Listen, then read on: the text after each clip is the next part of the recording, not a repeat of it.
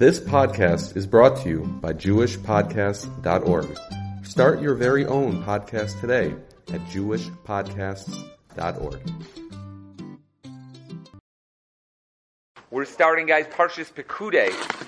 Perk Mem Pasuk Lamed Aleph says, "Vayichas Anan es Oel Moed Uchvod Hashem Alayis Mishkan." The Anan, the cloud, covered up the Oel Moed, and the covet of Hashem, the honor of Hashem, the glory of Hashem, filled up the Mishkan itself. And Pasuk Lamed Hey, V'lo Yachol Moshe L'Vol Oel Moed. Moshe Rabbeinu was not able to go into the Oel Moed Ki Shachin Elvanan because of this Anan that was on top of the Oel Moed. Uchvod Hashem Alayis Mishkan. And once again, the glory of HaKadosh Baruch Hu filled up the Mishkan. Two psukim in a row, both end with the exact same words that the glory of HaKadosh Baruch Hu filled up the Mishkan. So, Rabbi Yonasan Eibshitz was a very young child. Some say this is Rabbi Naftali Ropshitz. A man came to him and said, "Young man, I'll give you a certain gold coin if you tell me where HaKadosh Baruch Hu is. You tell me where HaKadosh Baruch Hu is and I'll pay you money." So he answered back, whoever it was, Rabbi Naftali or Rabbi Yonasan Eibshitz, says, "I'll give you 2 coins if you tell me where HaKadosh Baruch Hu isn't." Right? Good line. Kid said that. The man smiled, began to walk away. The kid held out his hand. He said, "I just told you where HaKadosh Baruch Hu is." HaKadosh Baruch Hu is everywhere and he's all over the place. Of course, Rabbeinu Bechayah says that he asks the exact same question. And he says, wherever he is let in, that's where HaKadosh Baruch Hu is. HaKadosh Baruch Hu is wherever you let him in. Now, when we say here that the covenant of Hashem was filling up the Mishkan, that should strike you as being strange. HaKadosh Baruch Hu is everywhere. What do you mean the covenant of Hashem filled up the Mishkan as if HaKadosh Baruch Hu was only in the Mishkan and not anywhere else? HaKadosh Baruch Hu is everywhere. This doesn't make any sense. We learned that from Uncle Moshe. We get it from 613 Torah Avenue. HaKadosh Baruch Hu is all over the place. It makes absolutely no sense to say that it filled up the Mishkan as if Hashem isn't everywhere else. So let's explain what this means, what the covenant of Hashem is. The Sforno and the Rashbam both say the covenant of Hashem that appeared above the Mishkan was able to be seen and felt as soon as they had finished all their work. They felt like something was different. It happened immediately. In other words, showing them how HaKadosh Baruch Hu had been with them the entire time. It wasn't them on their own. HaKadosh Baruch Hu was with them every single time. What was this glory of HaKadosh Baruch Hu exactly? What was the kavod of Hashem? Moreh Nevuchim, Perek Mem and Chilek Aleph, Perek Mem Daled, says that this was an actual physical glow. There was almost like a glow that you saw as it came from the Mishkan itself that you could see, like an aura surrounding the Mishkan, and you could see something different about it, that everything was there as if Hashem was surely with them. Rav Avram, son of the Rambam, adds that this cloud was not like other clouds that could dissipate that we have today, etc. No, it was like a cloud that we don't understand, like a cloud that looked different, looked like it had a glow coming through it, as if the cloud was glowing, not the sun coming through the clouds, allowing the clouds to be able to be seen or to reflect the light of the sun. That's not what it was. It was a different type of a cloud that surrounded it. Both of them saying the same thing. It was a literal physical presence that you could see around the Mishkan. You could see something there. Rav Aryeh Kaplan says, based on the Ramban, I did not see this in the Ramban itself, but Rav Aryeh Kaplan, the Living Torah, says from the Ramban that it was a feeling of holiness that you might feel in a shul today or at the coastal or something like that. When you go to somewhere holy, you feel this extra bit of kedusha that's there. It was not something that could be seen, it was something that could be felt. Similar to what the Sforno and the Rashbam said. It could be felt. You thought it was something different. The cloud, he said, they say, there was a cloud that surrounded the Oel Moed completely. There was a cloud all around you to the point where you couldn't see the entrance. All you knew was the Oel Moed was there. Suddenly there was a cloud around it. You knew the Oel Moed was there, but you couldn't see anything.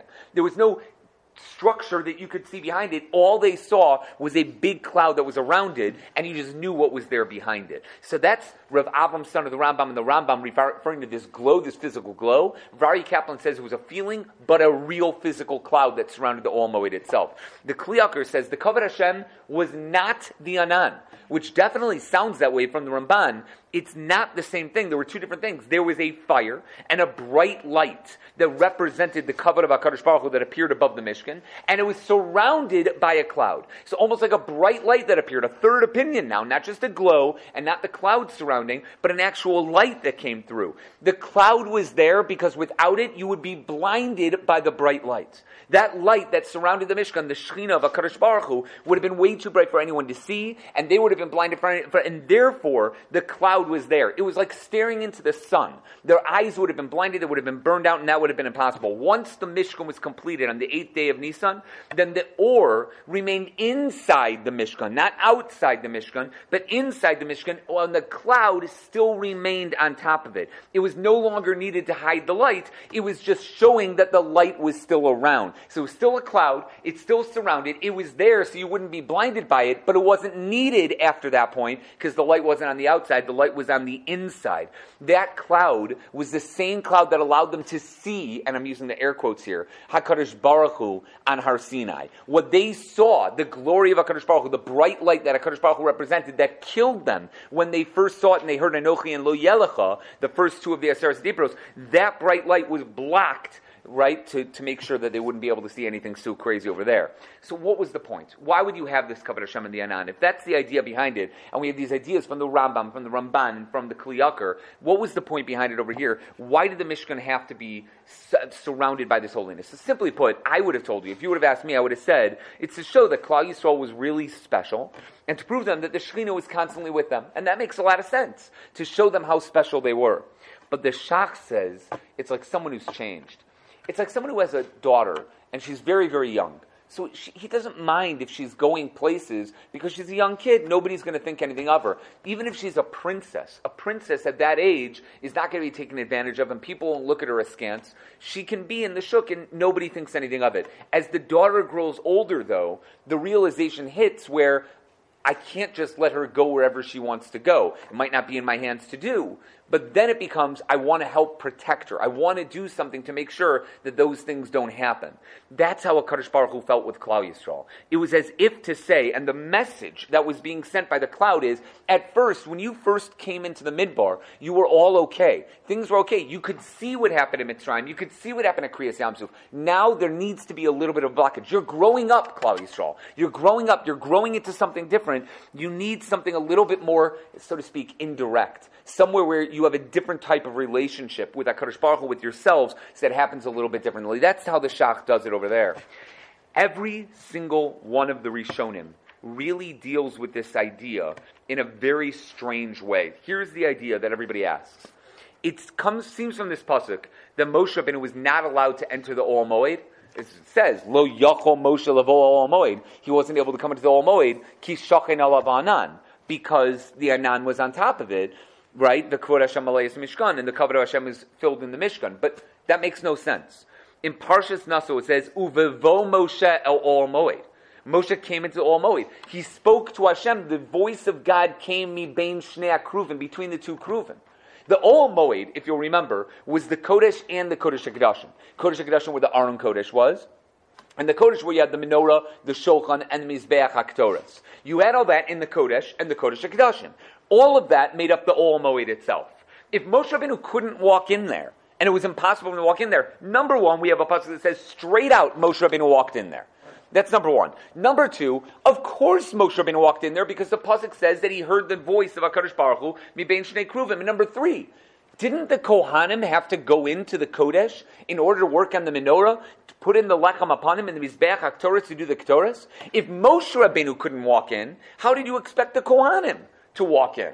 This doesn't make any sense. There's no way that you could do each one of these things. Something seems to be wrong over here. So Rashi answers from Torah's Kohanim that when the Anan appeared on top of the Mishkan itself, that's when he wasn't allowed to go in. When the Anan was there, then he said, oh, I can't go in. The Shekhinah, so to speak, is at home, and Moshe Rabbeinu would not walk in. When the Anan dissipated, when there was no cloud, then he allowed himself to go in. He walked in at any time, and he was perfectly fine with going inside there. Okay, it is strange. There is another pasuk that Rashi could have asked from.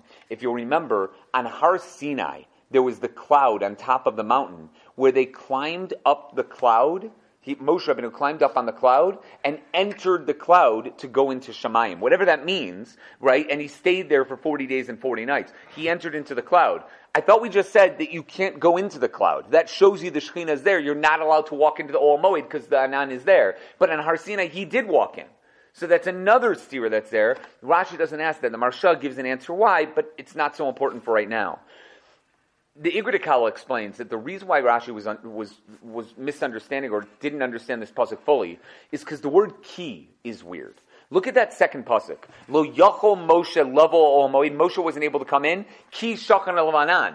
it sounds like it's saying, because the cloud was there. But that can't be.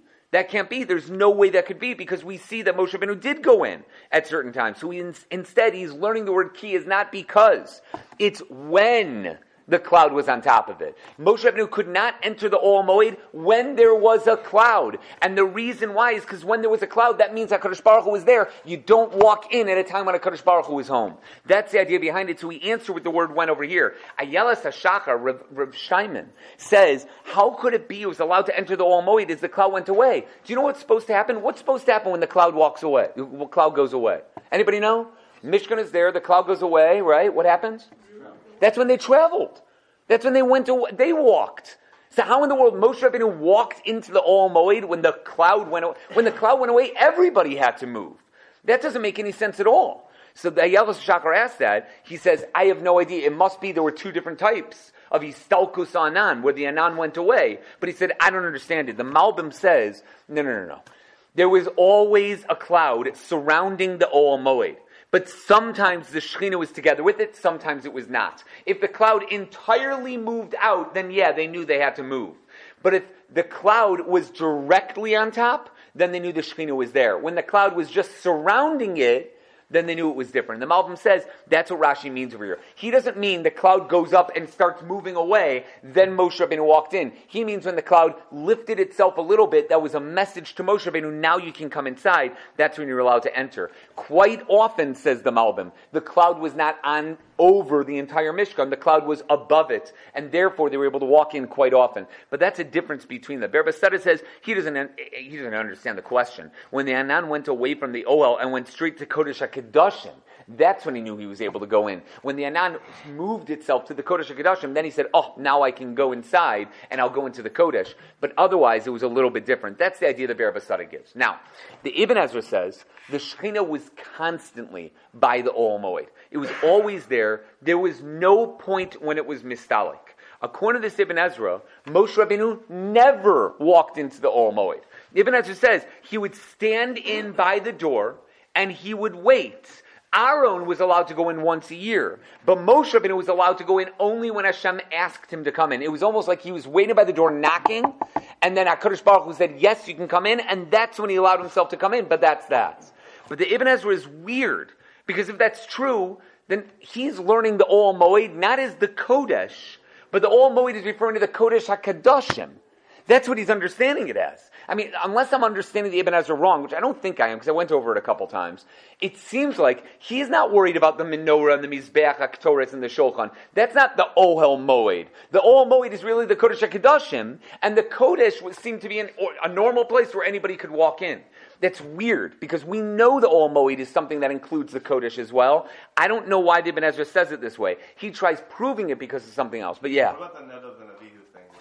It seems that they went to the Kodesh HaKadoshim in order to bring the Ktoras. They brought the Ktoras in. No, because on Yom Kippur, you bring the Ktoras and you put it in front of the Badim, in front of the Aron, and that's what they were doing. That was the Ktoras Zara. So there is an opinion that way as well. The Rishonim argue about that. It could be that it's right in front of the Mizbeach itself, but if we understand it that way, then we'll understand the Oel Moed to be the entire area. If we learn it as the Kodesh HaKadoshim, then we understand it like the Ibn Ezra, which is still weird. The wording is off, but... One way or the other? It's not a proof, unfortunately. It's not even because the Tanaim can't argue, Rishonim can't argue on Tanaim. You know, they wouldn't be going with one or the other, or they would quote it. It would be a little bit weird. The Ramban says basically the same thing as the Ibn Ezra.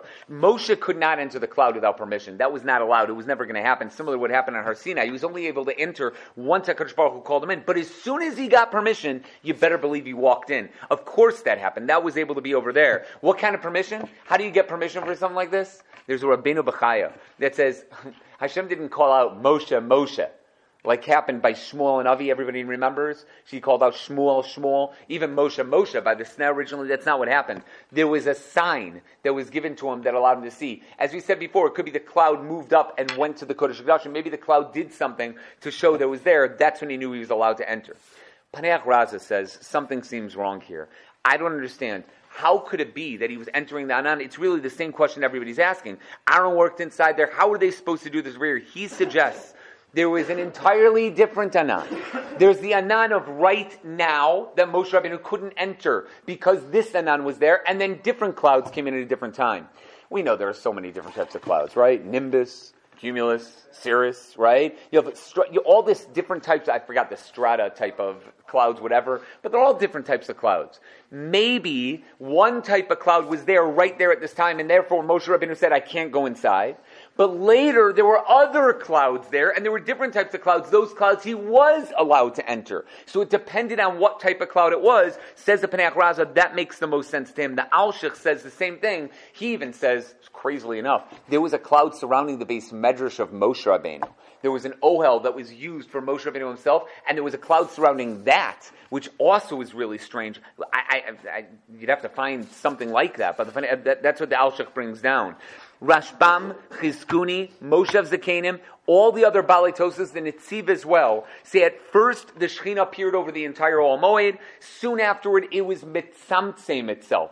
The word Mitzamtzem means funneled down, squeezed itself in. Like at first it was all there, contracted itself all the way down. Like that's what it was, where the Shekhinah, so to speak, allowed itself to be right above the Aron Kodesh, Mibein Shnei Akruvim. When that happened, Moshe was allowed to enter the Oel Moed and ask whatever he wanted. He was even able to enter the Kodesh HaKodashim. He just couldn't look at the Aron Kodesh.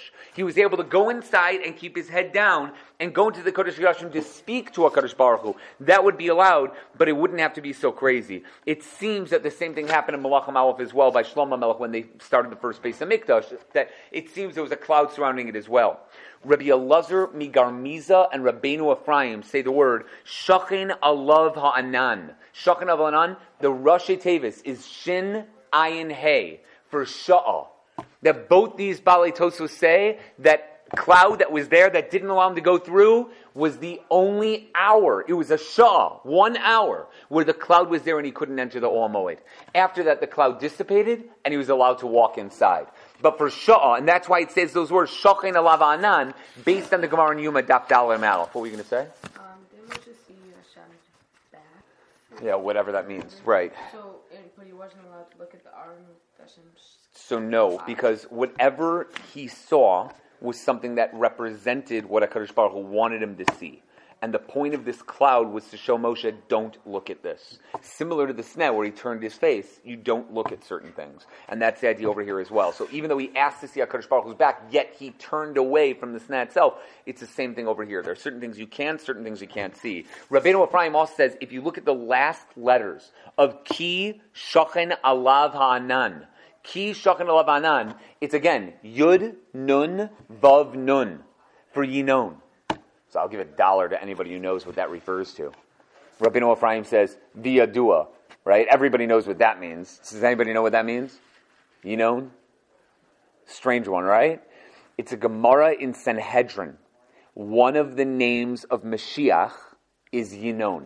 It's either Menachem or Chizkiah, or what's the other one? It is Shiloh or Yinon.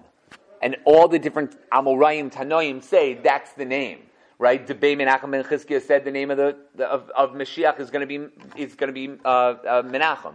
And those Debay Rabbianai says it's Yinon. And Bei Chizkiah said it's Chizkiah, right? Each one had their thing. And Debay Reb Shiloh said it was going to be Shiloh. And by the way, that is where, from that Gemara over there, that's where we get the word Mashiach from. It not only means anointed, it's the Rashi Tevis of the four names of Mashiach that it could be. Menachem, Shiloh, Yinon, and Chizkiah. Does anybody know that?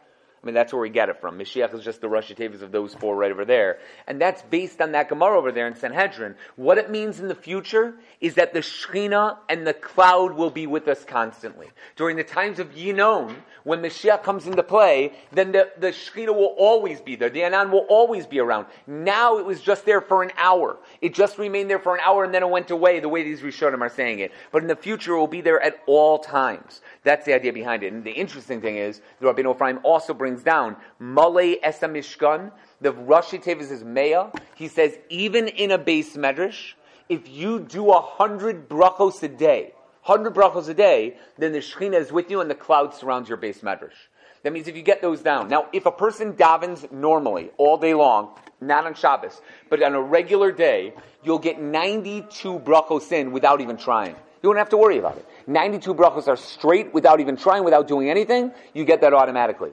Another 8 brachos come from just simply put, you have bread once a day, Well, you'll have Al Mitzil Zirayim, Hamotzi, and 4 brachos of benching. You go to the bathroom twice, you just got your 8 brachos, right? And aside from all the other brachos that you can make for other foods that you have, that's the easiest thing to do. Make 100 brachos. Says Rabbeinu Ephraim, you're surrounded by the Shekhinah, you're surrounded by this cloud. It's as if everything takes over. It makes everything a lot easier for you. Based on what we said above, the Kli Yakar has a little bit of a different idea. The Or itself is a little bit different. The cloud had to be there in order to make sure the Or didn't blind them, but that's not necessary for right now. We can stop with that right now. Or HaKaim HaKadosh brings down the whole thing about Har Sinai. If anybody wants to look it up, I would suggest it's an awesome Or HaKaim HaKadosh. He goes into what it means over there and how it answers, etc. I'm not going to go into it over here because it's a little bit there. There is a logical question to ask. The logical question is, why didn't HaKadosh Baruch Hu bring him into the Oral Moed like he did by Har Sinai? On Har Sinai, HaKadosh Baruch Hu told him, come in and pulled him into the Anan. Why didn't that happen over here by the Mishkan itself? And Rav Schwab says the most amazing thing. You know, we know there was a min who went up to Rebbe Akiva and said to Rebbe Akiva, what's greater, the work of man or the work of God? So what would you answer? The work of man or the work of God? You'd think the work of God. That's the obvious answer, right? Rebbe Akiva surprised him and said the work of man. The man was surprised. He said, why do you say that? He said, because all we do is perfect what HaKadosh Baruch Hu put in the world. And he said, and I know what you're asking about. You're asking why we do Bris Milah. If God created you with an Orla, said Rebbe Akiva, why do you do a Bris Milah? To fix what God did for you. And the answer is, because God makes certain things in order for them to be perfected by man. If you look at the world that we have today, I don't want to say this with absolute certainty. I read it once, and I'm not so sure it's entirely true. There is no such thing in the world as a perfect square. It doesn't exist in nature. A perfect square does not exist. Even a spherical circle does not exactly exist in the way that we can make a spherical circle. We can do it. We can make something that's entirely round, right? But for something round in nature to be, it's a little bit off, a little bit oval-shaped, a little bit there. But that, again, I'm saying that because I read it once. I don't know if it's true. Squares, I know, do not exist in nature. They don't exist. Right angles can exist, but not an entire square. That means that we're able to do something that HaKadosh Baruch Hu can't. No, of course not. We're able to take what HaKadosh Baruch Hu did, which he made imperfect, because that's the world we live in, and we can perfect it and make it even better. Says Rav Schwab, the Mishkan is a little bit different from what happened in Har Sinai. By Har Sinai, it was entirely God doing everything.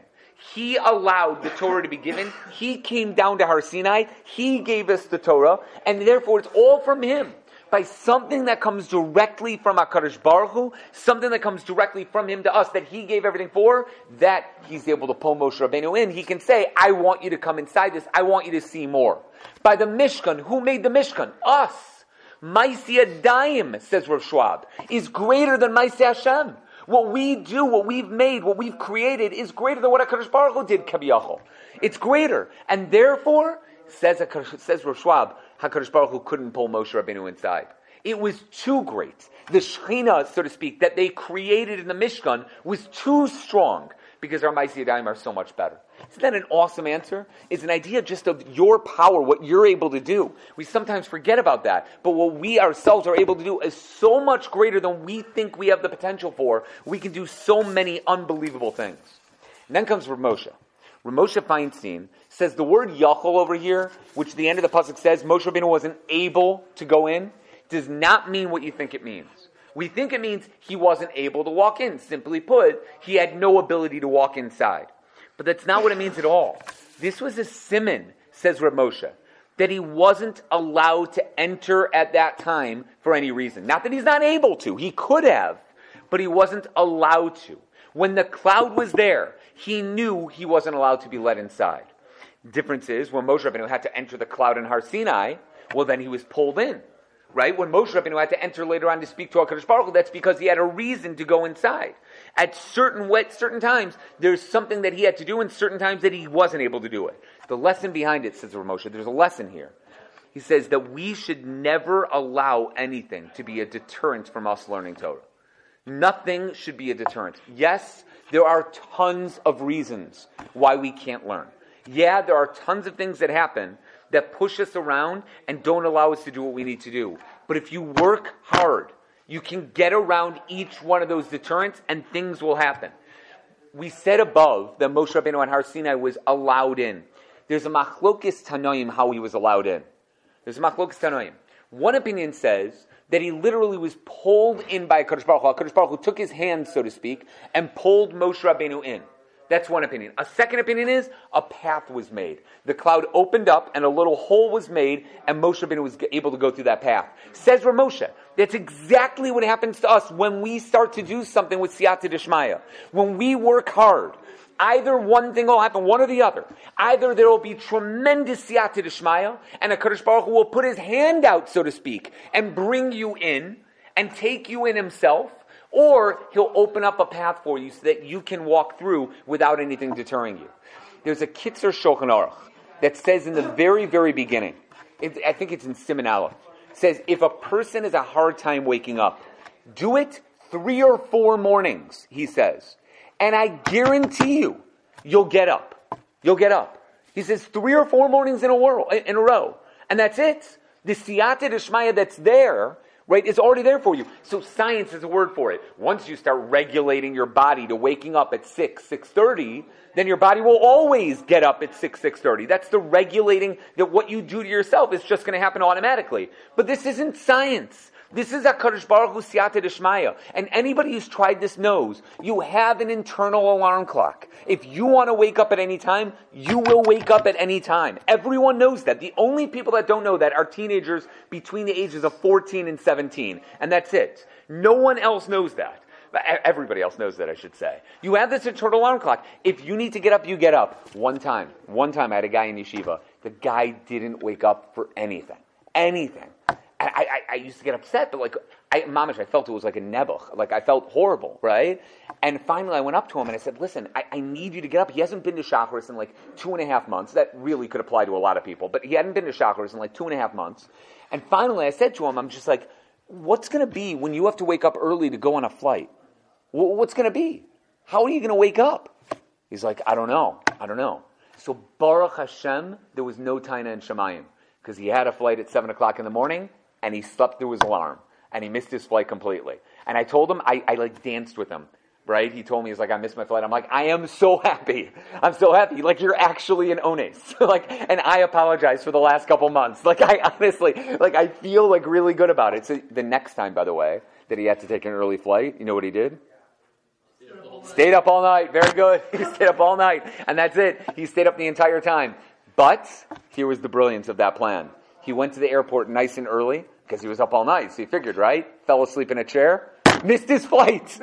Missed his flight. Unbelievable. But not only that, the crazy thing about it, you've ever been in an airport? Has anybody here been in an airport before? Chairs are unbelievably comfortable, right? Unbelievably comfortable. The most comfortable chairs in the world. He slept for 8 hours in a chair. He woke up 7 hours after his flight had left. 7 hours. So I honestly, I realized this guy, he had an issue. That was a bit of an issue. That's there.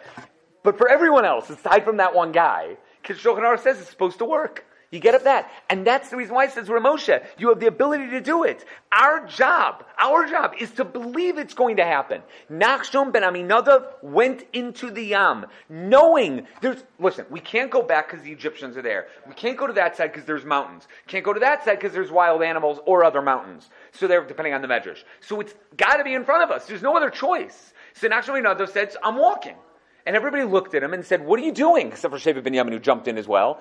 But he walked in, and everybody's looking at him like, you're going to drown. And he's like, there's no way HaKadosh Baruch Hu is going to let me drown here. There's no way. It just doesn't make any sense. I'm doing this because this is clearly what HaKadosh Baruch Hu wants me to do. And it's the same way over here. If the Siyata D'Shmaya is there, he'll pull you in. Here, by Nachshon, he made a path. That's what happened by the Kriyas Yamsuf. And it's the exact same thing by us, says Rav Moshe, the idea of what we're going to do. Rav Schwab adds on another verse, and it's so good. Rav Schwab says, certainly, Moshe Rabbeinu was able to enter the cloud just like he did by Har Sinai. He could have entered the cloud in the Oel Moed. There's no question he could have parted the cloud and walked inside. Out of honor for Hashem, he refused to go in. Do you walk into your parents' room? Do you walk into your parents' room when the door is closed? You don't walk in. Just kavod. Kavod, you knock on the door, you ask them for something. You don't walk inside. You do that by anybody. You should do that by a friend, by a roommate, by a child. You knock on the door before you barge in. It makes sense to do such a thing based on a Medrash HaGadol. You walk in only after asking to go in. So Moshe Rabbeinu could have walked in, but he didn't. He saw the oil was on top, and that stopped him from going inside. So what does V'lo Yachol mean? What do you mean he's not able to go in? Moshe Rabbeinu could go in at any time. He could have walked into the cloud at any time. What do you mean, V'lo Yachol Moshe Lavo Omoy? That he wasn't able to come inside. And it's obvious, says Rav Schwab. Isn't it obvious? If you get so used to doing something with Derech Eretz, then it becomes almost impossible to do something otherwise. You just can't do it otherwise. It's the same idea that Rav Moshe just said. If you're getting up every single day at 6:30, 6:30, 6:30, you're going to get up every single day at 6:30, whether you mean to or not. It's just going to happen. What happened is Moshe was filled with anivos, filled with humility. And he was so filled with humility, showing honor to everyone he met, even though there were nothing in comparison to him. He showed them so much honor, it became like something that's a part of him. So when the kavod surrounded the Olamoid, he couldn't walk in. What do you mean he couldn't? Of course he could. He could just walk inside. No, he couldn't. He literally couldn't. Rav Moshe Feinstein was once at the Aguda Convention, one of these Aguda Conventions, when they had him in America. And he's walking inside, and there was a guy, it's David Mariv, in the hallway right outside of where they were all sitting down. And there was a guy who had started his Shemona Esrei right before the open doors. He was standing like this, and the open doors were right here, and people were walking inside, and he was standing right there. Rav Moshe was one of the first speakers, obviously. And he was waiting for the guy to finish Shemona Esrei. And the Talmidim told him, like, Rebbe, you got to go inside. And Rav Moshe said, I can't. There's a wall. Look, of course you can, but he couldn't. Lo Yachol Moshe, literally over here, he wasn't able to walk inside because he got himself so used to it, it's not there. Then he goes on, he says, that's the same idea that we say by bris. By bris. Was anybody here conscious for that? If you want. We don't know anything. We went into it not thinking, not doing anything. We just automatically put ourselves in. We didn't put ourselves in. Well, yeah, what our parents did. And even then, by the way, it's like what our parents put us through. Like parents are doing this automatically knowing that this has to be done. It's really difficult bringing a kid into the bris. It's not like you're sitting like, cut him good. You know, it's like not what you say when a bris milah happens. You're like sitting there like, oh my gosh, it's an 8-day-old baby, calm down. You know, that's way too much blood for an 8-day-old baby. That's crazy. That's what you're thinking. But the idea is just like that. The same way that we're doing a bris l'shem shamayim, because no one is sadistic and masochistic enough to be able to put a baby on the cutting board and say like, here, do what you need. Right? We wouldn't do that. We're doing this pure l'shem shamayim, so too everything the baby does in the future should be without any pnios. It should be done purely l'shem shamayim itself. That's the idea behind it. To end, there's a couple other things over here, but there's some others. There's a Miyam Lois over here as well. The Chsam Sofer seems to argue. It's a really weird Chsam Sofer that argues on what this idea over here of when it happened and how it happened, etc., but the wording was really different. As I said before, the wording of the Kvod Hashem Malias HaMishkan, the honor of God filled up the Mishkan, ends Pasuk Lamed Daled and Lamed Hey. It's the same words. Why do you have to say it twice? So the Paneach Raza said the reason why it says it this way is to show Chashivus in the Shechina, as if to say that nothing could hold God's glory. Nothing could really hold it. So really, Kvod Hashem Mali as a Mishkan. Not the Mishkan was Mali with Kavod Hashem, but the Kavod Hashem was Mali as the Mishkan. It was also in the Mishkan, as if to say it that way. But Psikta Rabasi sort of gives like a mushel to understand it. It's sort of like when you have an ocean, and right by the ocean there's a cave. When the ocean overflows, when the tide comes in and it fills up the cave, it's not like the ocean is missing any water. It just adds to the point where it's able to fill up the cave as well. So too, the Kavod of Hashem is throughout the whole world. At times, it's Maleh as a Mishkan as well. It fills the Mishkan as well. That's the idea we understand it. But the repetition. Why the repetitions? The Ramban says a very cryptic line. A very cryptic line. He says, it hints to the Shechina being Bikir Bo. Now, Bikir Bo, I don't know what the Ramban means by that. The Ramban could mean that the Shekhinah is always within us, that it's within every person. So, Kavod Hashem Maleh as Mishkan, Kavod Hashem Maleh as Mishkan, we are like a Mishkan ourselves, and therefore, just like the Kavod Hashem filled up the Mishkan, the Kavod Hashem filled up us. But it could just be referring to the Mishkan itself, which is really, really strange. really strange. And I'm not positive I fully understand what he means. He's saying it like as a one-liner. As if like, yeah, the Kavod Hashem Melech HaMishkan is said a second time because it's filled Bikir Bo. I'm not positive I fully understand it. I think the pshat is within every person. There's a Maharil over here as well with a Hasidic take on this, which is a little bit long and too much to go to over here. But the Tzrura Mor, which I just bought when I was in Eretz Yisrael, I was looking for it for a long time, like the newer print, and I just found it, says this hints to this world and Olam Haba. The Shekhinah fills up this world's Mishkan and Olam Haba's Mishkan, whatever that refers to.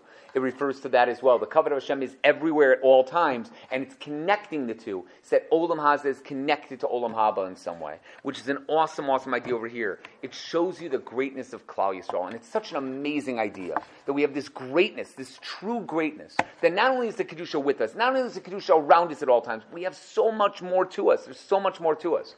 But I think the best lesson is by far that Rav Moshe. I think that Rav Moshe is by far the strongest lesson that we can learn from it. We should take that, everybody. We should allow ourselves to realize our greatness and what we have and how much power we have and use that in the best possible way. Have a great Shabbos.